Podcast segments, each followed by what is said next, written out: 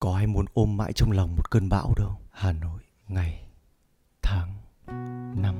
Có những ngày bản thân tuyệt vọng đến cùng cực Thức dậy buổi sáng và không còn quan tâm đến hôm nay nắng hay mưa nữa. Soi chiếu bên trong tâm can thì có lẽ đã hoang tàn từ khi nào nó như thể một vùng đất mà cơn bão kéo qua càn quét Và để lại những hậu quả không biết đến bao giờ mới có thể khắc phục được. Đó là những cơn lũ cảm xúc. Từ đâu đó xa xôi, ào ạt đổ về. Là những cơn mưa dầm của tiếc nuối. Cứ âm ỉ ngày này qua ngày nọ. Là những thứ ngổn ngang, hỗn độn Và không biết phải bắt đầu sắp xếp từ đâu.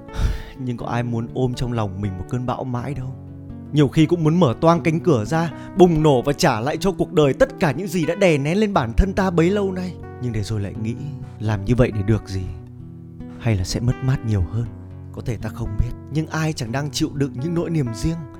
Và chúng ta không nên tặng cho những người xung quanh những cơn bão nữa. Nếu nó là của riêng mình, thì bằng tình yêu bản thân, chúng ta phải tìm cách vượt qua nó. Bức thư số 35